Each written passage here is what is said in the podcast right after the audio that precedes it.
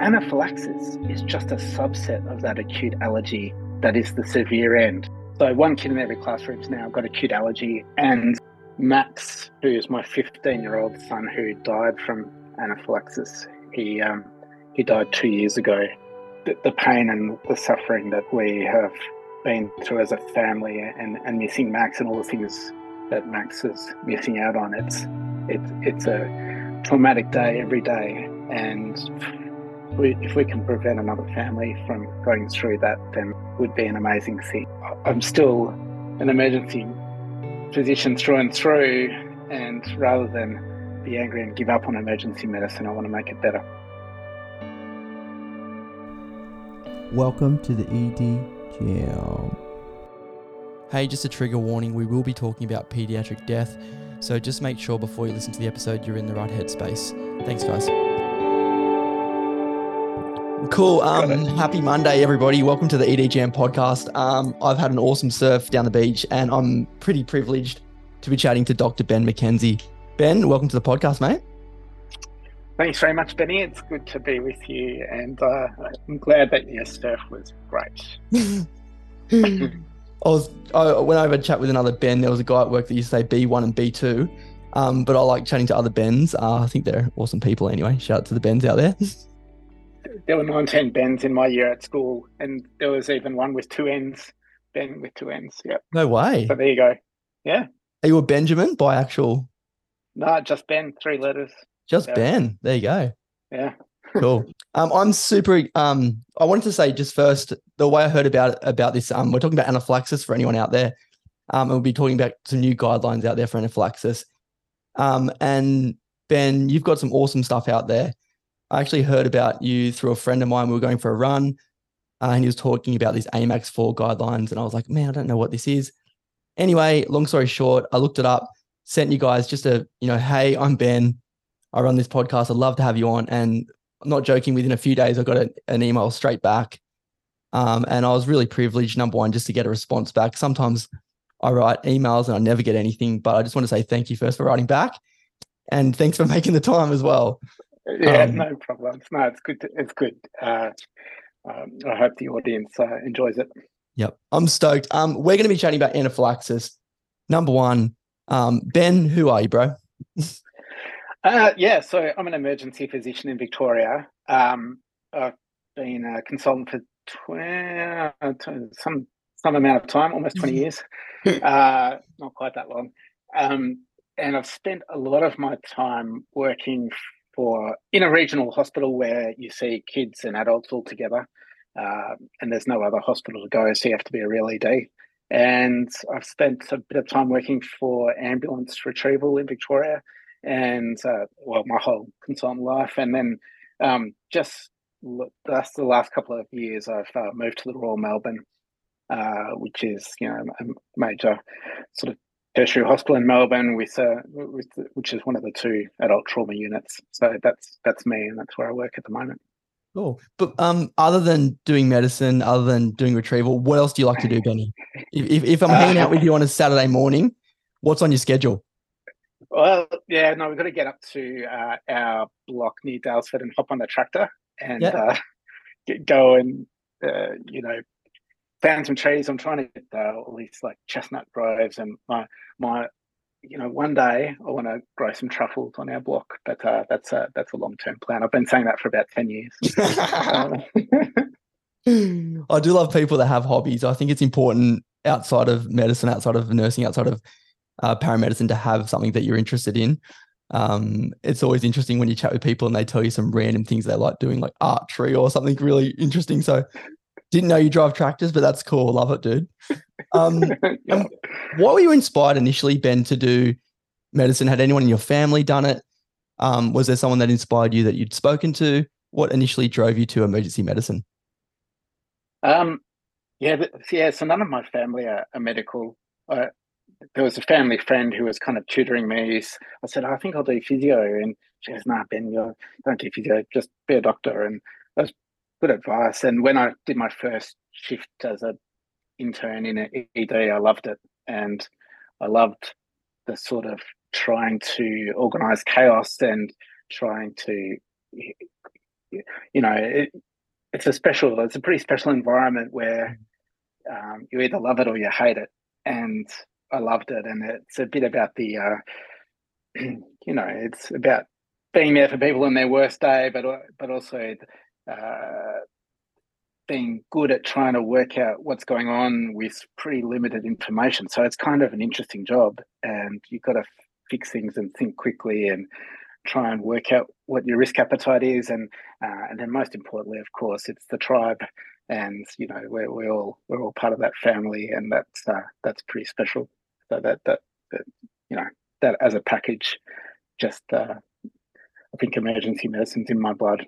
Mm, it's so true. Hey, there's such a good community of people in the emergency medicine space uh, that seem to yeah. look after each other, seem to chat. And it, it's interesting. You'll talk to somebody and then they know someone who knows someone else who's been to that hospital.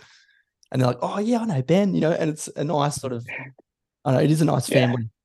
Almost a, yeah, little, we have like a run club and they call it the run cult. Some of the people that are outside of ED, like, oh, you guys and your little club. But when you work in high stress places, it's great to be able to get on well with people outside of the work environment as well. Now, Ben, we're talking about anaphylaxis. You're also doing your PhD in um, anaphylaxis as well. Um, run me through quickly what you're doing with your PhD. Yeah, so look, I'm doing. I'm six months in. I'm doing. Uh, I'm studying resuscitation algorithms in anaphylaxis and what that should look like. And I guess that led me to look at the pointy end of anaphylaxis because it's uncommon. Um, pull some things together that are already there, but make it easier for people to get to, to know what to have to do when when they're under pressure, um, and also to make anaphylaxis care better in general because it's kind of something that just comes in and comes out, and yeah, and we actually play emergency medicine actually plays a big part in caring for this group of people, um, and we should do it really well. And it's kind of a new thing, so there's not much data out there. Like food, EpiPens have only been around for thirty years, right? Wow. Or like late eight, late eighties. Mm. Food anaphylaxis has only been really a thing for forty years, and so it's a new disease essentially in, in the whole scheme of medicine. Um, even though there's been anaphylaxis for described for hundreds of years for different things. It's it, it it's just become so prevalent. So um, this is the time to talk about Max, who is my 15 year old son who died from anaphylaxis. He um, he died two years ago, and um, you know de- deaths in anaphylaxis are pretty rare. And sick anaphylaxis is also uncommon, but it happens, and it happens pretty uh, uh, constantly, even though it's infrequent. And I guess um, I want to change. I, I, I, think if any anaphylaxis person reaches healthcare uh, uninjured or, or alive, then they, they, they, they shouldn't die. And I, I guess one of the th- I know this might be difficult for, for some of the listeners, but um, it, it, it's really um, it, in terms of what happened to Max. Uh, uh, he he he was he was being looked after by paramedics. He stopped breathing on the way to the hospital, and there was an opportunity for the emergency department to save Max's life, and um, that opportunity was missed. And I guess it's uh, you know, the, the, pain and the suffering that we have been through as a family and, and missing Max and all the things that Max is missing out on. It's it's it's a traumatic day every day, and we, if we can prevent another family from going through that, then uh, that would be an amazing thing because it's a, a, lifetime of pain and it's a generational thing. His sisters will be. Uh, missing out and Max's future family missed out and all of those sort of things. So um, so it's a big deal when when we don't get it right. And um, it, you know uh, I'm still an emergency physician through and through. And rather than be angry and give up on emergency medicine I want to make it better. And, and so that's that's why I'm here. And that's why I'm doing my PhD um, that's my kind of interest, and that's why yeah. I want to do everything better. I think it's um yeah, I guess we'll talk about the case a, a bit later, but I, I um yeah, yeah, and I don't don't know from being in your position. Um, does that make sense? I, I um yeah, I, I hate that sometimes think yeah, these things things like this happen. Um, but I love how you have turned it into a positive thing. Um, and Yeah. You know, someone said to me once, you know, life's you know, 10% of what happens to you, 90% of what you do with it. Uh, and I love that you're turning that around to when when you could, and I'm sure there's, you know, you still people can still be angry and bitter or still be sad, but to use it, um, even with his name in it, which I only realized a Max for, and I'm not being rude, I just wasn't such a we're such algorithm people. We look at the algorithm and break it down to each letter or number, and then not to realize. I just realized this morning, oh, his name's there. Anyway, we'll get to that later. And so I wrote down like, you know, your legacy of your son will be remembered in terms of the awareness of life-saving treatment. Um, and I, I'm sure that, yeah, that's just what I wrote down. But um, yeah, it's just uh, uh some, yeah, and we, we know there's other cases. Um, the Jane, there's a case of Jane, a 12 year old named James that I read about in Melbourne. Um, Yeah. as well. So um, these are important things, and it, it um, I love that you're using it for a positive positive note which I think, and it makes the PhD even more powerful uh, when you read it and when you you get into it because it's blood, sweat, tears, and everything else that's gone into it, and personal experience, which sometimes outweighs all the rest. Um,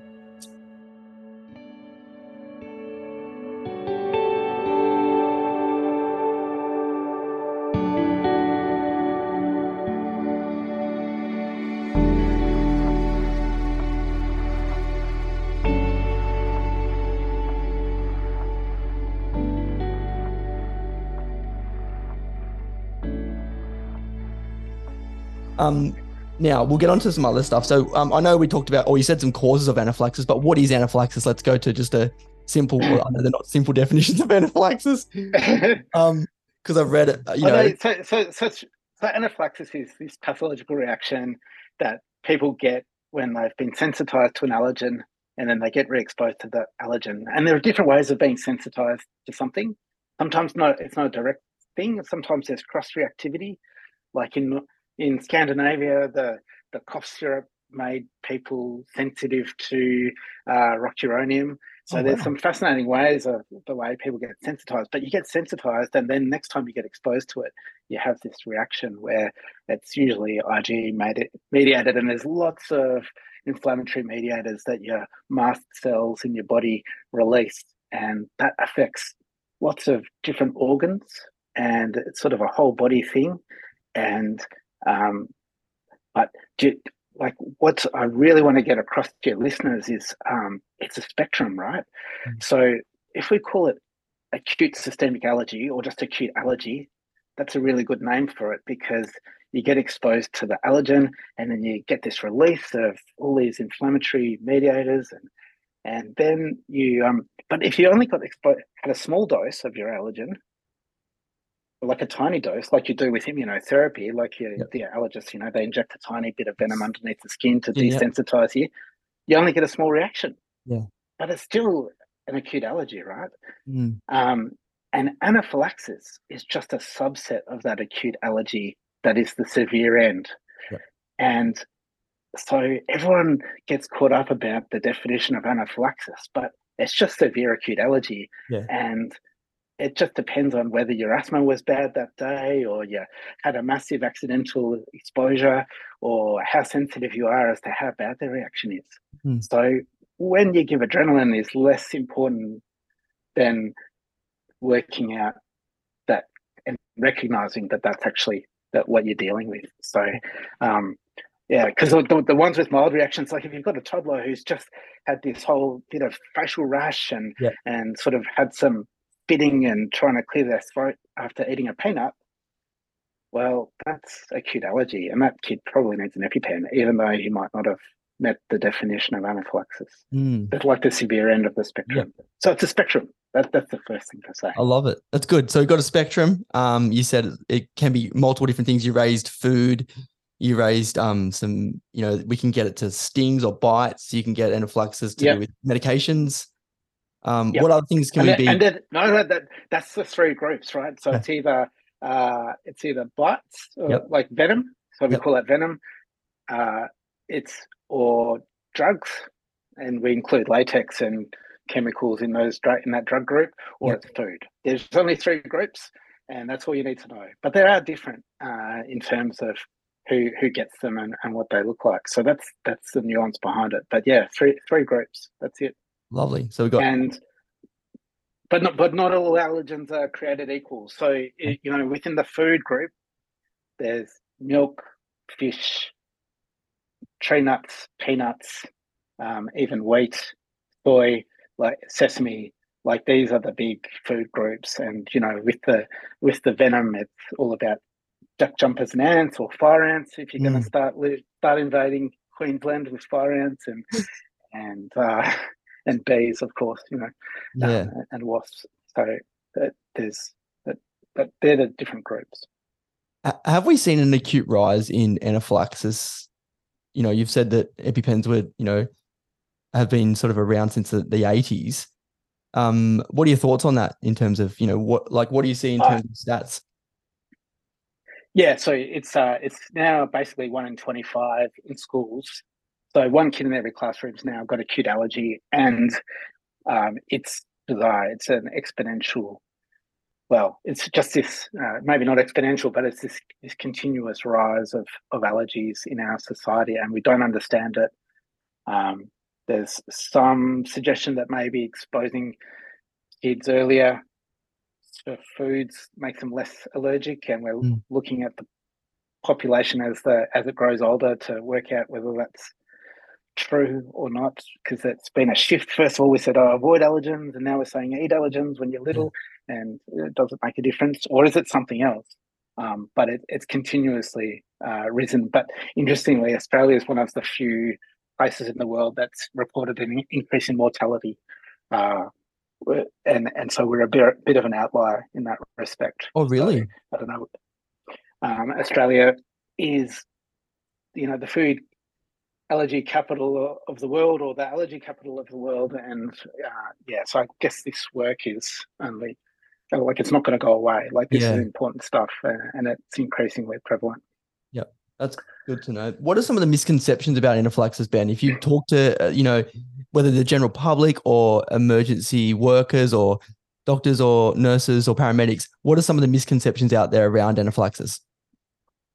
Okay, well, schools do an amazing job. In Australia, we are very lucky that we have developed this system where schools, childcare centres, etc., um, ch- they they they manage anaphylaxis really well. They, they train all their teachers. Uh, they have to do annual competencies. It's really an incredible system that's been built in Australia.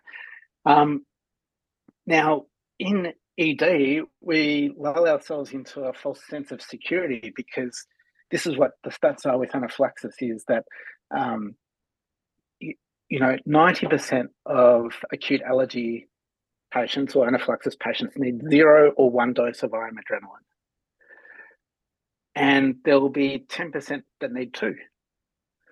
And there's only this tiny little 3% of the whole that end up needing more than two doses. And then uh, if you need more than two doses, that's a predictor for intensive care. And that's something I really want to make sure everyone takes home that if you need if you've got someone who needs two doses of adrenaline, you should be keeping an eye on them very closely. Um, but in ED, we kind of go, oh, it's not a big deal because they go off to short stay or they're better by the time they get there. And it's um it's it's a serious disease. Like my Maxie, he he died from anaphylaxis and um and he was like a champion, like a well fit kid. Yep. And and he died from anaphylaxis. So it's not something uh, so yes, it's very common that most anaphylaxis gets better without too much input from the ED. Mm. Um, but but it's but it is a serious thing, and we need to know what to do when people are are sick. And we also have a role to play in terms of educating people and giving them EpiPen scripts. So you know that's that's it. that's our job, um, and making sure they know who they need to see to get them get themselves risk stratified for the risk of anaphylaxis. So. Mm. Um, so I think that's the biggest misconception is that uh, she'll be right. Yeah, no, it's good. Uh, yeah, because it's not it's not always the case.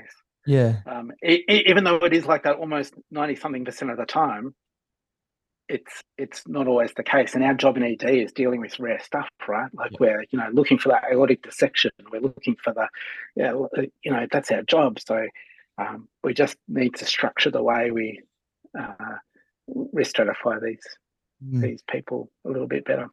Yep. And I'll we'll talk about your algorithm in a second because it's some awesome stuff. Um, before and before AMAX four, before that, before any of the stuff was you put out, what was the general approach to anaphylaxis? You sort of mentioned it a bit then, but what what and we said we can be a bit lax, but what what was the general go with anaphylaxis in emergency departments? Look, it, it's it's been something that so historically, what the problems in ED have been is not one not recognizing the the acute allergy because it either gets better and treated by paramedics before they arrive, and so then we don't send them for follow up. So we miss the diagnosis. That's what that was one problem beforehand. The second problem is just getting access to adrenaline because you know paramedics are pretty good at it. Schools are really good at it in Mm. ED. We could it, it's it's a bit of a a, a drama to, to to get adrenaline sometimes when it um, it really should be simple. It, it should be something that nurses are empowered to do because you know it's given in the community the whole time. Um, it's something that the that anybody, any of the nurses or doctors should be able to do at triage or patients present and need it. So so that's always um, been a bit of a barrier. And then there's this whole resuscitation uh, thing, which uh, the AMAX four is actually there's nothing new that's in it. It's it's actually just bringing things together. It's bringing individual established concepts need to come together for stressed people in an acute situation. So, is there anything new in AMAX four? Actually, no. But what's new is um, trying to say um, we, we can actually um, expect that these patients will, end up, when they're really sick, will unfold in a certain way and need a certain time critical response. And we're just trying to package that up for people so they can go, yep, this patient's dying, but I'm not going to let them. Yeah. And and you could say that like Uh, the same thing about using a coached algorithm. Like you still did safe defibrillation, but when they brought in coached, it made it so, so much more um fluent to follow an algorithm. Um, and because when you're stressed, uh, it's great to have an algorithm to follow to keep everyone on the same page. Um, I, I think it is. Totally. Hey Ben, can I can I bring up coached for a second? Yeah, go go. That yeah, yeah. So it's really interesting. I'm actually trying to undo coached a little bit, or at least change it to oxygen always. So um, That's good. Yeah. it, it, the- yeah. So there's no um, there's no case report anywhere in the world, like in in the seven billion people that live on our planet, where someone uh, caused a fire with gel pads. Yep. So um, all of that safe defibrillation stuff and fire risk actually comes from the old uh, paddles, and Mm. there must the Europeans have sort of held on to it a little bit because the uh, maybe there's some old paddles somewhere in Europe. I don't know, but uh, it, it, there's actually there's zero quantifiable risk of fire from oxygen, and um, it uh, we we sometimes confuse ourselves because then we say, oh, we've got to take oxygen off when we're doing DCRs for AF, um, and that sort of creates a confusion. But the reality is actually that oxygen is um, one of the few drugs that helps in resuscitation, Hmm. and we shouldn't be withholding it um, for for defibrillation. And there's never a better time to give a couple of breaths. And, and I think what happens with coached is if you, by the time you get through the whole mnemonic for coached, uh, your your compression to breath ratio actually lags out. So by the time you get to 30 compressions, then you say oxygen away, and then the compressions keep continuing. Might be 40, 50, 60 compressions before you actually get around to delivering the next two breaths. Hmm. So, um, so, so it needs, if you're going to do coach, it needs to be pretty quick. And uh, I'm really trying to encourage sites to um, just make sure it says oxygen always. Yeah, I love or, it. or yeah, if because I mean I know a lot of effort's gone into coach to, but it's um it's actually never been studied, and it, it probably increases the number of compressions to breath ratio uh, by the time everyone gets around to remembering it. I think there's good alternatives. As a consultant group, I think everyone recognises that there, there's no risk of um, oxygen creating problems. So mm. in terms of safe defibrillation, so I think that's um, uh, I think that's important.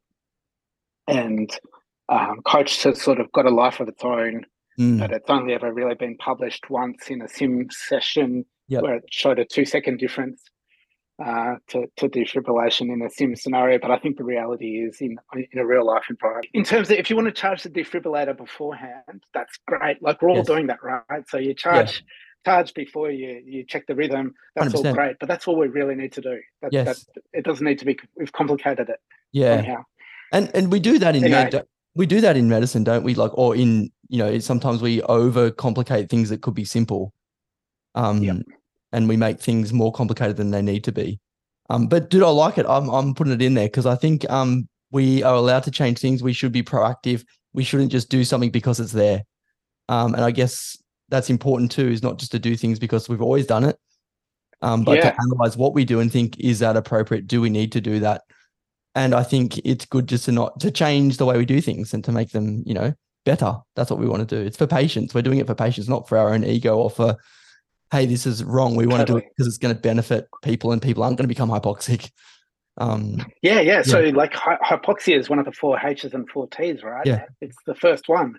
And then we've got this mnemonic that we're using to take oxygen away from yep. these people who are, uh, are effectively dead or their heart stopped. And um, that might be okay briefly in a VF patient where yep. you, the you can get give them more oxygen, um, but in the hypoxic arrest, it, the, the only thing they need is oxygen. Yet, if you're doing a pulse check, you with coach, you take it away. So yeah. it's kind of uh, it's it yeah. Anyway, it's, it's counterintuitive. Uh, uh, uh, it, it's counterintuitive. I don't think it's patient centered, uh, and I think there's no risk to staff. So yeah. I think we could we could make it better. Um, I'm keeping it there, Benny. Um, now you're um, we're going through your AMAX four um, do you mind running through it? I've got a picture of it here so everyone can see it, but um, I want you to explain it. I've heard you talk on another podcast where um, the other gentleman ran it through, but I'd love you to talk about it and what it stands for um, for anyone listening out there, Ben. Yeah. So um, if you have a patient who's unconscious, um, I'll just give you a little bit of background before I go to the algorithm. So yeah. the, of what we see in the ED, food allergy is the most common out of those three groups we talked about.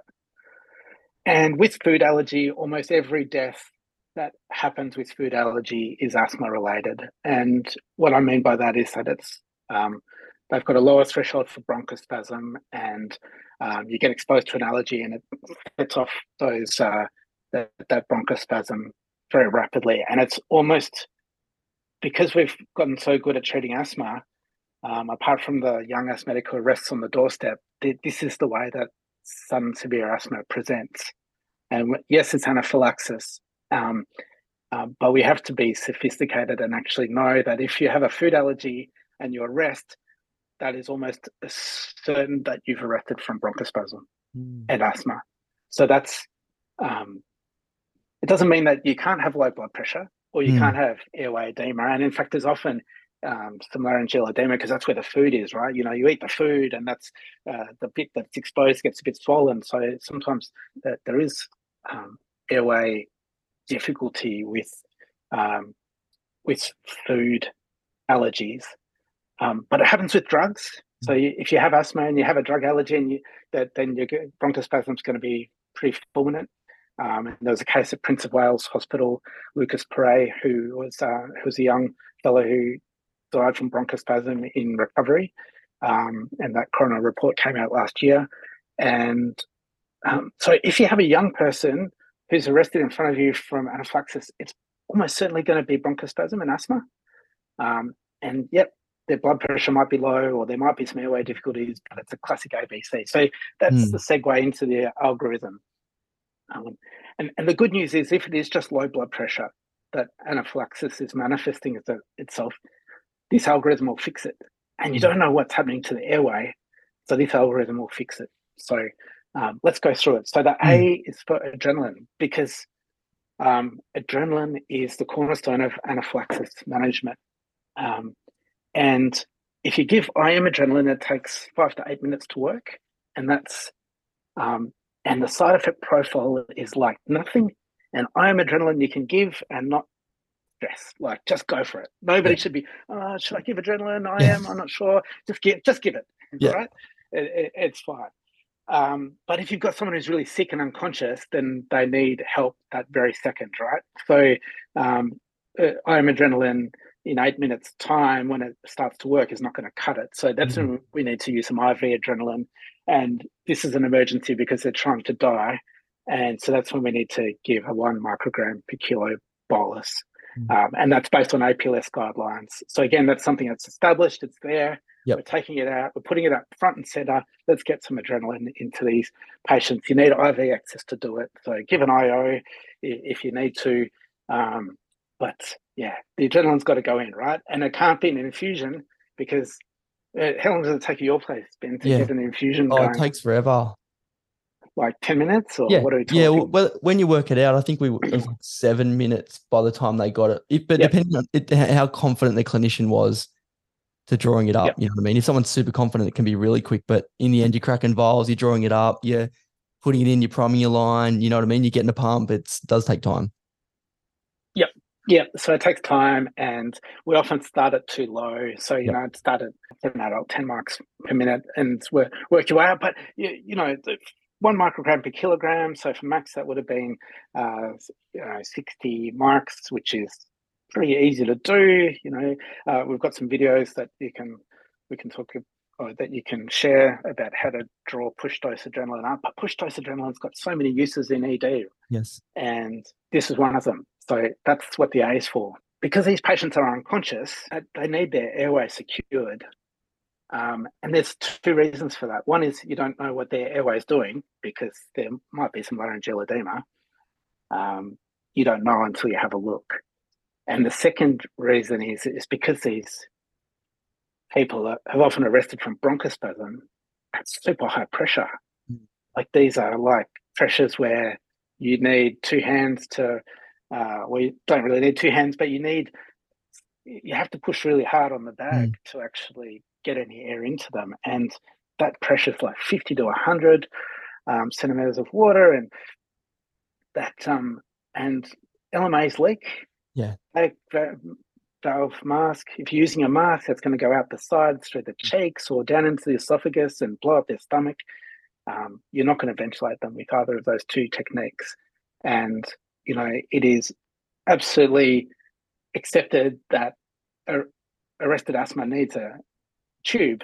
Um, and so again, we're just taking this um, accepted practice uh, and putting it in an algorithm. And so to, to facilitate that, you need just one attempt because it's time critical because yep. they're hypoxic. And so that's why we need some muscle relaxant. So um, push the adrenaline in and we just push the rocuronium in if or you can use sucks if you want to. Yep. and that way we've now got our best one shot at intubating because we're only going to have one guy before we go to surgical airway. Yep. So that's what the m's for is muscle relaxant. You know, the a is for airway and yep. that is you know this is not a vortex situation. Yeah. It's not a uh, let's try different airway plans. There's yes. only one airway plan for these guys because it's only a tube that's going to help them Yep. So we can't use LMA, we can't use mask. We need the tube. So we have one go at tubing. Uh, and if that doesn't work, we cut the neck. Simple okay. as that. Because, um, and I'm going to skip the X because I'm going to go straight to the four because yep. the reason why we need to do that is that, uh, that these people are, are usually hypoxic um, because of the epidemiological reasons we talked about before. And if they're hypoxic and their SATs are uh, below 50, their, their brain has got four minutes left before it's damaged. Mm. And that time's shorter if the heart stopped. You know, it comes down to if you're hypoxic with no uh, with no heartbeat, you've got way less than four minutes. Mm. Um, so we've got four minutes to save this person's brain, uh, and we need to be really slick. And we need to agree that we're going to do these heroic things like cutting the neck and doing a surgical airway before it happens. Mm. So um, and we can talk more about why hypoxic arrests are different from VF arrests. Yeah. Why you need to have this sort of time critical approach because we can do CPR until the cows come home. Yeah. But we're just circulating deoxygenated blood. So, Yeah. you, and until we've got the tube in, there's no more oxygen coming. So we might as well just stop what we're doing, uh, which is different to VF because you can do CPR and give some breaths, and the lungs still work at least at the beginning before Yes. there's pulmonary edema. And so the more oxygen can get in, and so you can extend that hypoxic brain injury time. Um, you know, 10 minutes, people have got, and if you've got a little bit of output and your blood pressure is actually 40 or 50, then you might be able to extend it out for longer, which is why you start getting these, uh, you know, these crazy stories about people getting CPR and for, for longer. But um, the reality is not that. Mm. The reality is, if you're going for longer than four minutes, you're uh, in, in hypoxic arrest, it's all over. Yep. Do you suggest someone has a timer on their phone to sort of say, "Hey, we're at two minutes. Hey, we're at three minutes." We know in times in resuscitation, time can flow really quickly. You can look down and you're thinking that you're. I mean, I, one thing I did, um, we've been trying to film our tubes. Uh, I've just been recording them on the CMAC, uh, and then it's interesting when you look at the time. Not being rude, but looking at the time from you ask the person how long did they think it took to tube, and then you look at the actual time it's quite interesting. They go into a, a time vortex where they say it was 20 seconds and you look at it, it was a minute. Um, but yeah, Distortion of time in the ED is a is a crazy thing, and it's well documented. And like you say, it, we often have no insight into it. And Mm. you know, the more adrenaline we've got pumping, the less likely we are to hear. You Yeah. know, you get tremors uh, uh, at a certain level, and then the next level up, you just you, you can't. People can be talking to you, and you just won't hear it. And Yep. not, and that's just physiologically part of stress and and how we operate. So, Mm-hmm. um, so I've been thinking about this a lot, Ben, and I think uh, because I'm trying to work on ways of standardizing surgical airways and Yep. Um, in Australia for for EDs, and so that's my next project. So hopefully doing some work with Rich Levitan, who's from the US and does he's an airway guru. Yep. But um, I think anybody should be able to call out that this is AMAX four. It doesn't have to be AMAX four if it's not anaphylaxis. So you know, any hypoxic patient, Yep. you just got to say max four, and everyone's got to hang on. Well, max four. How are we going to fix this? And is that a surgical airway? And it should be that the nurse can call that, or the scribe can call that, or the uh, emergency doctor trying to encourage the anaesthetist can do that. Mhm. Whoever whoever it is, and then there's a response to that, and somebody comes next to the patient and, and is ready to cut. Um, eh, you know, once once that's established, that's what's happening. But you do need all of those people, everyone, uh, keeping an eye on the time Mm. and just because when you're in the moment, you might be too focused. You need everyone's awareness to, to help you. yeah. I like that, Ben. It's good that you've been able to unpack it and use it. You can use it in different ways. And I think that's important. Ha- Had you done much uh, surgical airway training in your career as a um, as an emergency consultant? I know we drill them in, you know, sims most of the time. We're just cutting a, a bit of, you know, uh, whether it's a bit of rubber or plastic. We even made some ones at work where it had a balloon behind it. And the moment you cut it, it sprayed out. Uh, and there was people that were doing training. Had you done much uh, in yourself in your career as an emergency physician? Um, yeah, so there's cadaver-based courses, which I think are probably the most uh, high fidelity, well, for obvious reasons. And Mm. cadaver-based courses are expensive, and um, you know you need to go somewhere and and spend the money and give some time to it. So not everyone does it, and um, you know the Alfred Procedures course I instructed on for for for a while, and that was that was good. And there's uh, there's equivalents. Uh, Yeah. There's other cadaver or, or pig based um, courses. But I think what we need to do is actually get a, a cheaper, relatively high fidelity model where people can actually pr- practice repetitions on their desk. Yeah.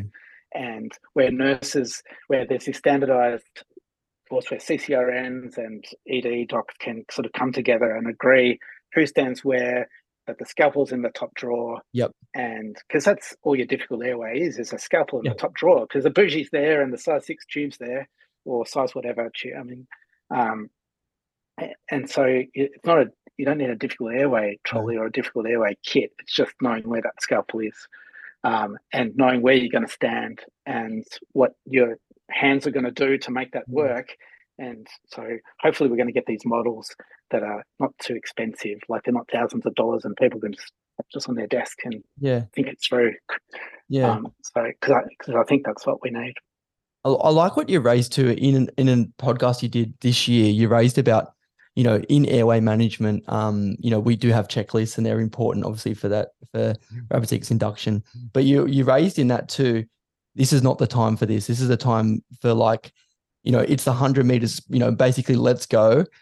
Best best person on. Let's go. This is the World Cup. You're taking a penalty kick. I, I don't care. You know, I want someone who's done this before to have a go. I want it. I want this to be well oiled. We've we've trained and we've drilled into this. We're going to be safe, but we've got to do it quickly and efficiently. I thought that was good. Yeah, well, one hundred percent. So there's a couple of things to bring up on that point, and the first one is um, you, you can talk about it in terms of asthma. So you know everyone's got this dogma in their head about we don't intubate asthmas because they're really hard to ventilate, and that's true. Uh, while they're awake and you know getting sleepy and slowly get tired and you're going to bail them out, um, that's fine. But if they've suddenly got to the point of decompensation, that's all of a sudden the tube has to go in now.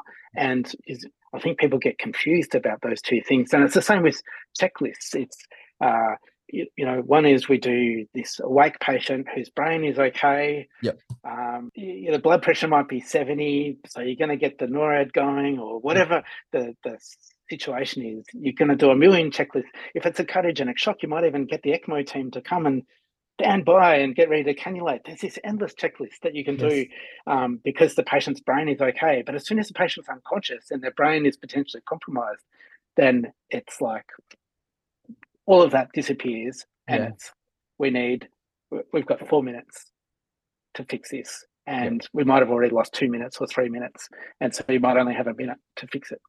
And uh, so the Sydney HEMS guys, what they do is they've got a big long checklist, and then if you flip it over, there's a uh, I haven't actually seen it, um, but this is what I think should happen: is that for every checklist there should be a flip side, which just has three things: laryngoscope, suction, bougie, Yep. and um, that's because that's all you need. Yeah. Uh, eh, and as long as the video laryngoscope's working and you've got some suction, you're away. Um, and that and you, you know, so that checklist is on the back, and it's not really a checklist because um, you look at it when you're restocking the drawers, or you look at it when you uh, got nothing to do, but you don't need the checklist to actually remember those three things. Yeah. But but you know that that's the checklist, you know, checklist in inverted commas that you're using because Mm. it's, it's it's we need to, we've got we've got 60 seconds to sort it out Yeah. and 60 seconds to save this person's brain. Mm. I like, well, I like, and I love how you've made it, um, you know, four minutes to hypoxic brain injury to make it really clear that we don't have long. Uh, if we don't have long, it means we have to only do the essential. Uh, that's what I sort of got. Yeah. from you. We've got to only do the essential. So I love the, you know, adrenaline being the first thing, muscle relaxant, which is uh, great. Airway, you mentioned then, uh, and ready to go with your um, CICO. Um, X, you talked about, um, I think we haven't covered X, but before we said, um, what's, yeah, run me through X. It, it, X is just about adding extra medical therapy and thinking about pneumothorax and and extreme ventilation. So there's a, there's a bit to talk about in X, but so asthmatic patients are difficult to ventilate, um, and you do need a obstructive lung ventilation strategy, and so that's small volume, high pressure with long expiratory times. Um, so there's no gas trapping or uh, breath stacking. And so that's what the X is for extreme ventilation. And then if you need blood pressure support, get out the NORAD and the vasopressin. Mm. If you need more bronchodilators, do the asthma protocol. Like give them the magnesium and you know whatever's on your asthma protocol, throw it at them. Um, and you know, and you've got to think about pneumothorax. And there's two ways of thinking about pneumothorax. Is one you could um, you, you, you just got to be looking for it. Uh, when you talk to some of the older guys who looked after asthmas in the past, they just said, "Oh, you know, we just decompress both sides of the chest," and that's probably what you should do if you're not winning. Uh, You've intubated them, and you probably caused pneumothoraces. Then, then you could do that. But you know, hopefully, there's more. That, that that's kind of in the next phase. Yeah. That, that uh, you, you've got some time for people to help you make that decision because that's sort of in the 10 to 20 30 minute phase it's Yeah. not in the four minute phase Yeah. And it's a lot. And obviously, if you're on a BVM, you'd have to put the blow off, like um, you know, increase your pressure to be above forty. Um, because I've even had asthma. Oh yeah, so, Yeah. if you've got the you're talking about using a bag Yes. for ventilation, yeah, Yes. totally, yeah, you've got to have that pop off valve. That they're no good in this situation. Yeah, exactly right. Uh, th- yeah, it, it'll just pop off and um and I, I think I, I this is quite interesting. I um was teaching at uni one day and I um so I was out lecturing and a girl in my class had asthma. Anyway, she came back and she was like, "Oh, I'm finding it difficult to breathe." And I was in the middle of teaching. I'm like, "Oh, hey, just take some of your um you know take some of your Ventolin." Had a listen to her. She sounded a bit wheezy. Long story short, a girl next to her had eaten some nuts in class. She started to get a red neck, and I thought, "Oh, maybe she's." And I said, "Do you have any allergies?"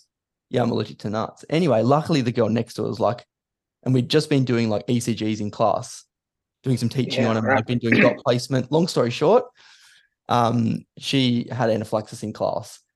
Um, so yeah, so I got an EpiPen out, stabbed her in the leg, um, Well called done. called the Yeah. ambulance.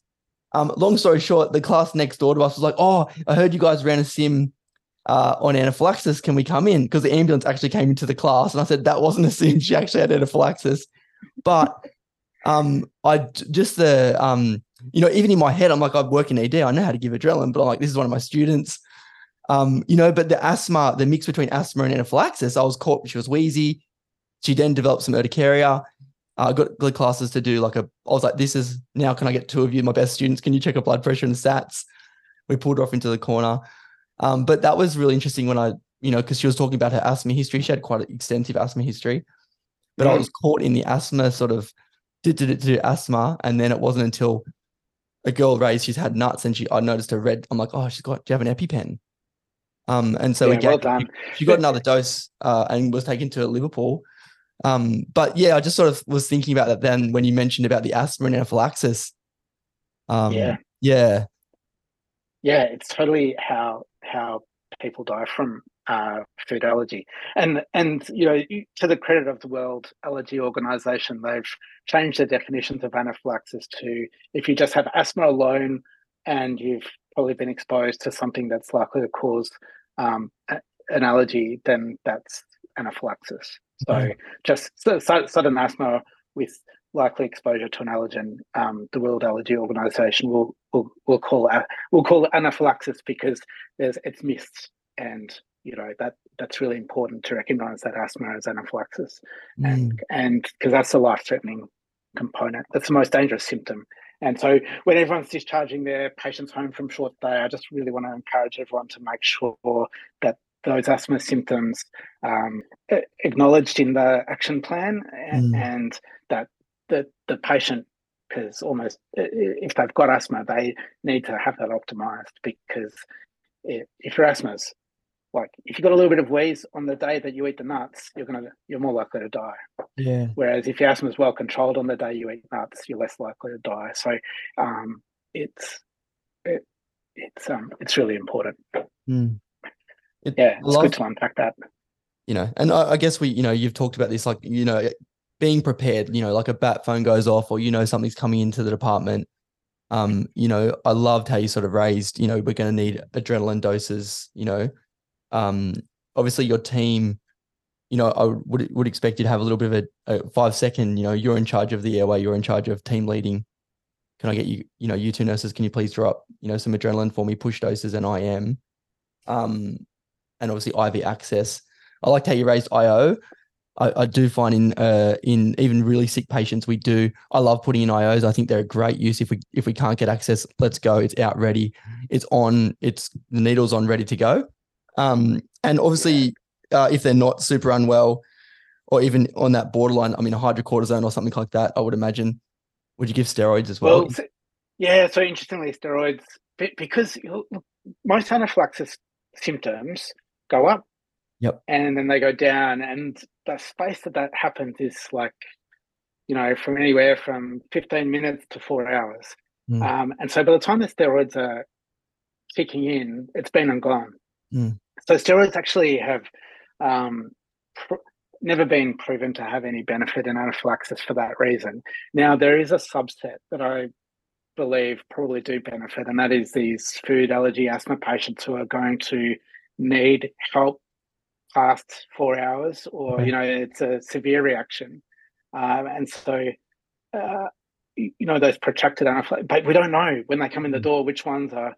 So if someone's wheezy and you give them steroids, that's great. I don't care. Like Yeah. yeah, you know, there's there's a, there's a bit of uh, you know, it's a controversial area in the evidence. Uh, probably doesn't help because most of them get better before the steroids actually take effect. But how do you know that's not the one that's going to keep going and be Mm. really sick? And so, um, but they definitely don't need steroids when they go home. Yeah, the, the rate of secondary reaction is something I'm trying to set up a registry for, so we can probably observe the well ones for less time. But uh, yeah, so yeah, for, for the ones that aren't sick, they Mm. you, you give them so, so so the way that I do it, uh, so I give them IM adrenaline, and if that doesn't work in five minutes, I give them a second dose, and that almost always clears things up. Um, if they've got asthma, I totally throw in the salbutamol and atrovent load or ipratropium load in between the two doses of adrenaline. So I just throw everything at them. Yep. And it's fascinating. You think that would send up their heart rate through the roof, you know, adrenaline and Ventolin. Yeah. But all the ones that I do it to, their their heart rate just comes down beautifully because they're not dying anymore. Yeah. They can breathe and they go. Uh, so that, that that's what I do. Um, and you know that's what says on the um, you know the action plan is give adrenaline first, then your puffers second. Um, and that's what I do in ED. So I Mhm. just do it in the triage room um, while the resus cubicle's coming. I give them the first dose. Ventolin Atrovent, second dose, Ventolin Atrovent. By the time you're in resus, and ninety percent of the time, that'll you'll be done. I recommend having a look at some of your videos. You've even, um, you know, love how you've done even drawing up adrenaline doses, you know, drawing up the big ampules, and then you've got, you know, 100 mics per mil or drawing it up one mil out of that. And then you've got nine mils out of that. So you've got 10 mics per mil and little kids. I thought that's really helpful because often when, we- when our bandwidth is full and we're trying to draw things up, we can grab the wrong adrenaline dose and the little ones used for IM. So it's great to sort of see, uh, someone do it in real time as you talk them through it. And I'll put links in the show notes for people. Stuff that you raised with Max um, has also led you towards this stuff. Um, you know, you'd never want any of this stuff to happen. You'd rather prefer that we were never discussing anything related to this and your son was around. Um, Yeah. and I just, um, I'm just so grateful for your time. And I know that it would, it, it every time you must talk about it, I'm sure it costs you something. It's hard to bring up. Um, so yeah, I'm grateful. Yeah. No, thanks, Ben. I think um, it's hard to overstate the pain when you wake up each morning and realizing that it's real. Like, because you just think every day it can't be real. Like, you know, I'm sitting just across from Max's bedroom now, and you know, we would like just it, it still can't be real, and it's um, yeah, like you will just never be the same again, and you know, most of my effort is just uh, goes into making sure that uh, we keep things going for the girls, for Max's Mm. sister, Miss, Max's sisters, and um, yeah, and that sort of how we try and struggle through each day. But, Mm. Yeah, no, it's good, but it, but it's good to hopefully make the world a little bit better. Yeah. And and even like I thought about when I listened to your podcast too, and you mentioned doing a surgical airway, and I thought you don't you should never have to be a parent and a doctor in the same time. Like you get I know you do at home, like your kid falls over and you might need to um, you know, do some glue the head or you might need to go into medical mode. Um, but for yourself in that moment, you really had to take over and do something, and that would just yeah, I just sort of thought about that and thought, oh, I, when I'm in dad mode, I'm in dad mode. That's you know, when I'm in work mode, I'm in work mode, and to have to jump across that uh, paradigm and operate then would have just been um yeah, horrible. Yeah, the, the most traumatic thing about the whole situation was not being there earlier.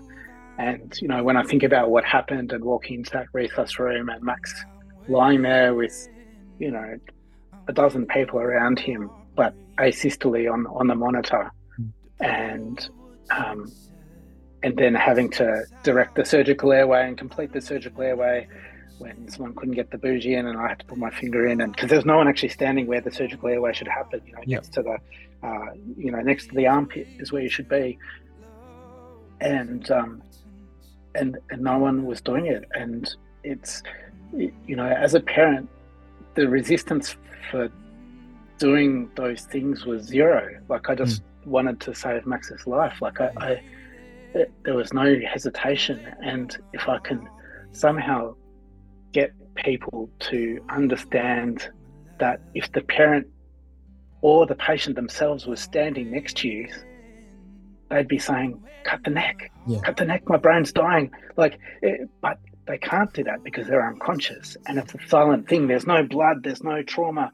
It's just this silent, total destruction of the brain happening. Like the worst harm you could ever be doing, um, just happening by inaction. And so, what I really want to do is just say, imagine you're the parent, or imagine you're the patient standing next to you, and what would you want? um, you'd just you'd, you'd want the tube in now. Don't care about some scar or get some plastic surgeon or some Yep. someone to fix it.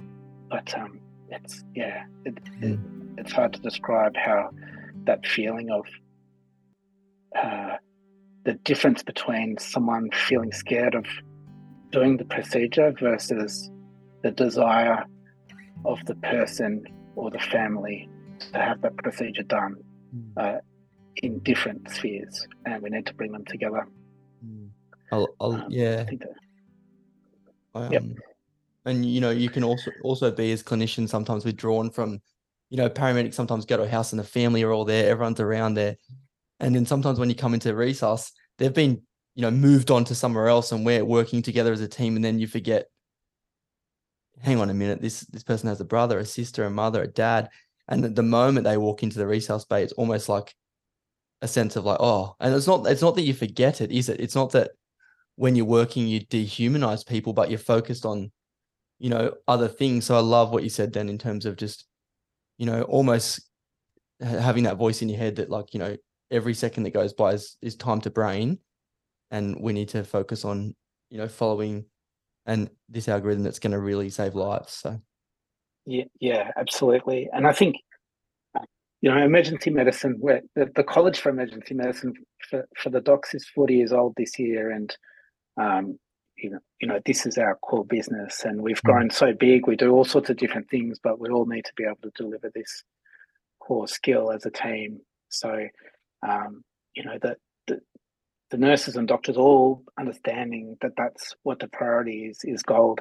And, and you know what? That we, we learn about therapeutic hypothermia or targeted temperature management these days. All of that has very little impact Mm. um, on the outcome.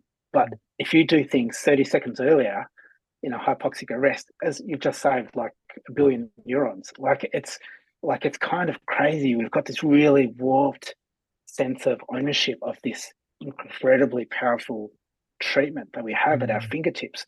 So a good emergency physician is worth 10 good in- intensivists, like Yeah.